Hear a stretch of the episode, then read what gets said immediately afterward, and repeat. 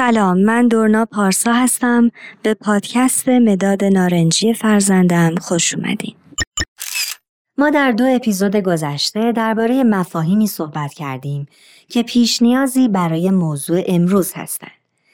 موضوع امروز ما همدلیه. بنابراین اگر قسمت های اولیه رو گوش نکردین پیشنهاد می‌کنیم که اونها رو هم گوش بدین.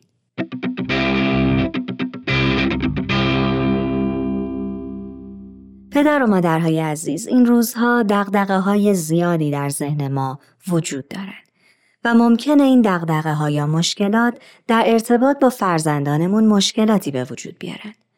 یکی از راههایی که میشه از شدت مشکلات و افکار زیاد کم کرد همدلیه. مفهوم همدلی چیه؟ همدلی تابوندن نور آگاهی بر احساسات و نیازهای ماست. مخصوصا زمانهایی که احساسات مختلفی رو تجربه می کنیم. مثلا به دلیلی همزمان احساس خشم یا ناامیدی یا افسردگی داریم و اگه نتونیم احساساتمون رو تشخیص بدیم و نیاز پشت اونها رو پیدا کنیم متاسفانه فشار زیادی رو باید تحمل کنیم.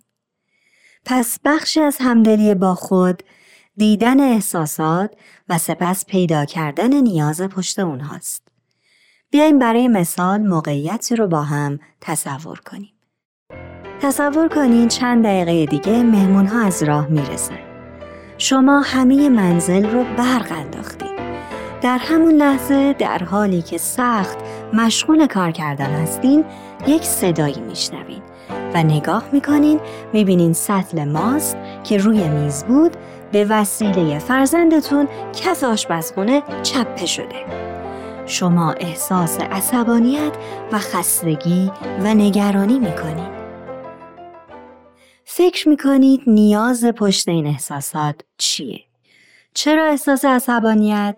شاید چون فکر می‌کنید تلاش شما در تمیز کردن خونه بیهوده بوده و نیاز به توجه به تمیز بودن آشپزخونه دارید.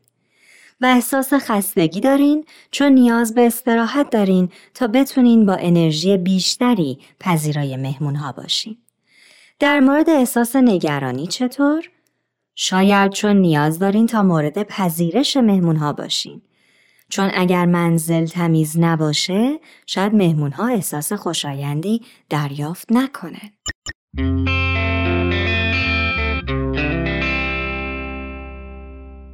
اگر واقعا شما در این موقعیت باشین و بتونین آگاهی رو بر احساسات و نیازهای خودتون مسلط کنین این آگاهی کمک می‌کنه عکس عمل بهتری به اتفاقات داشته باشین و درگیری کمتری بین شما و فرزندانتون ایجاد بشه. بخش دیگه ای از همدلی با خود سرکوب نکردن احساساته. مخصوصا در ارتباط با بچه ها. چون که والدین الگوی بچه ها هستن و اگه شما نتونین احساساتتون رو بیان کنین بچه ها هم یاد نمی‌گیرن که احساساتشون رو بیان کنن. برای اینکه بچه ها یاد بگیرن چطور با خودشون همدلی کنن خوبه تا در کارهای روزانه احساساتشون چه مثبت و چه منفی و همینطور نیازهاشون رو یادآوری کنیم و با اونها گفتگو کنیم.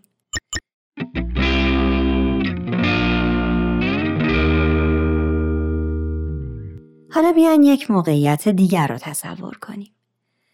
فکر کنید در خیابون در حال رانندگی هستین و ماشینی از جلوی شما با سرعت رد میشه.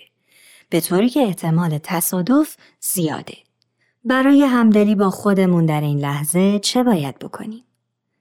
اول سعی می‌کنیم احساساتمون رو پیدا کنیم. مثلا می‌فهمیم که عصبانی شدیم و خشمگین و احساس ترس و وحشت کردیم. فکر می‌کنیم این آدم اصلا متوجه حضور ما نشد چون نیاز داریم تا قانون رعایت بشه و نیاز به بقا و سلامت و احترام داریم.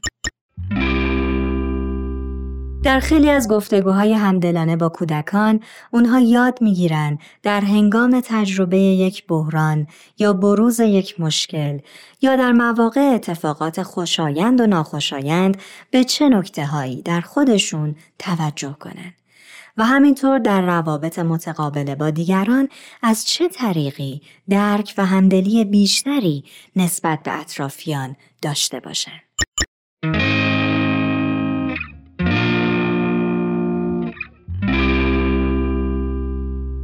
پیشنهاد می‌کنیم در طول هفته آینده تا برنامه بعدی گفتگوهایی رو در منزل تقویت کنین که به کودکان نحوه همدلی کردن با خود و دیگران رو آموزش میده.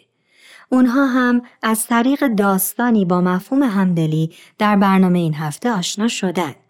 ما برای یک گفتگوی همدلانه نیاز داریم که تلاش کنیم احساسات رو بشناسیم و به جای قضاوت کردن مشاهدات رو در گفتگوی خودمون بیان کنیم.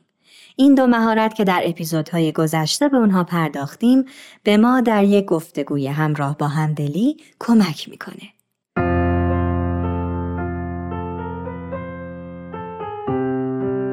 دوستان عزیز امیدواریم نکات کوتاه ولی کلیدی در این قسمت برای شما مفید بوده باشه. لطفا حتما نظرات و تجربیات خودتون رو با ما در میون بذارید.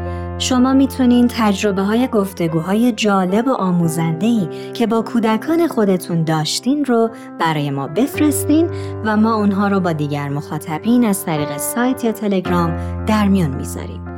ممنون از همراهی و توجه شما. تا اپیزود بعدی خدا نگهدار.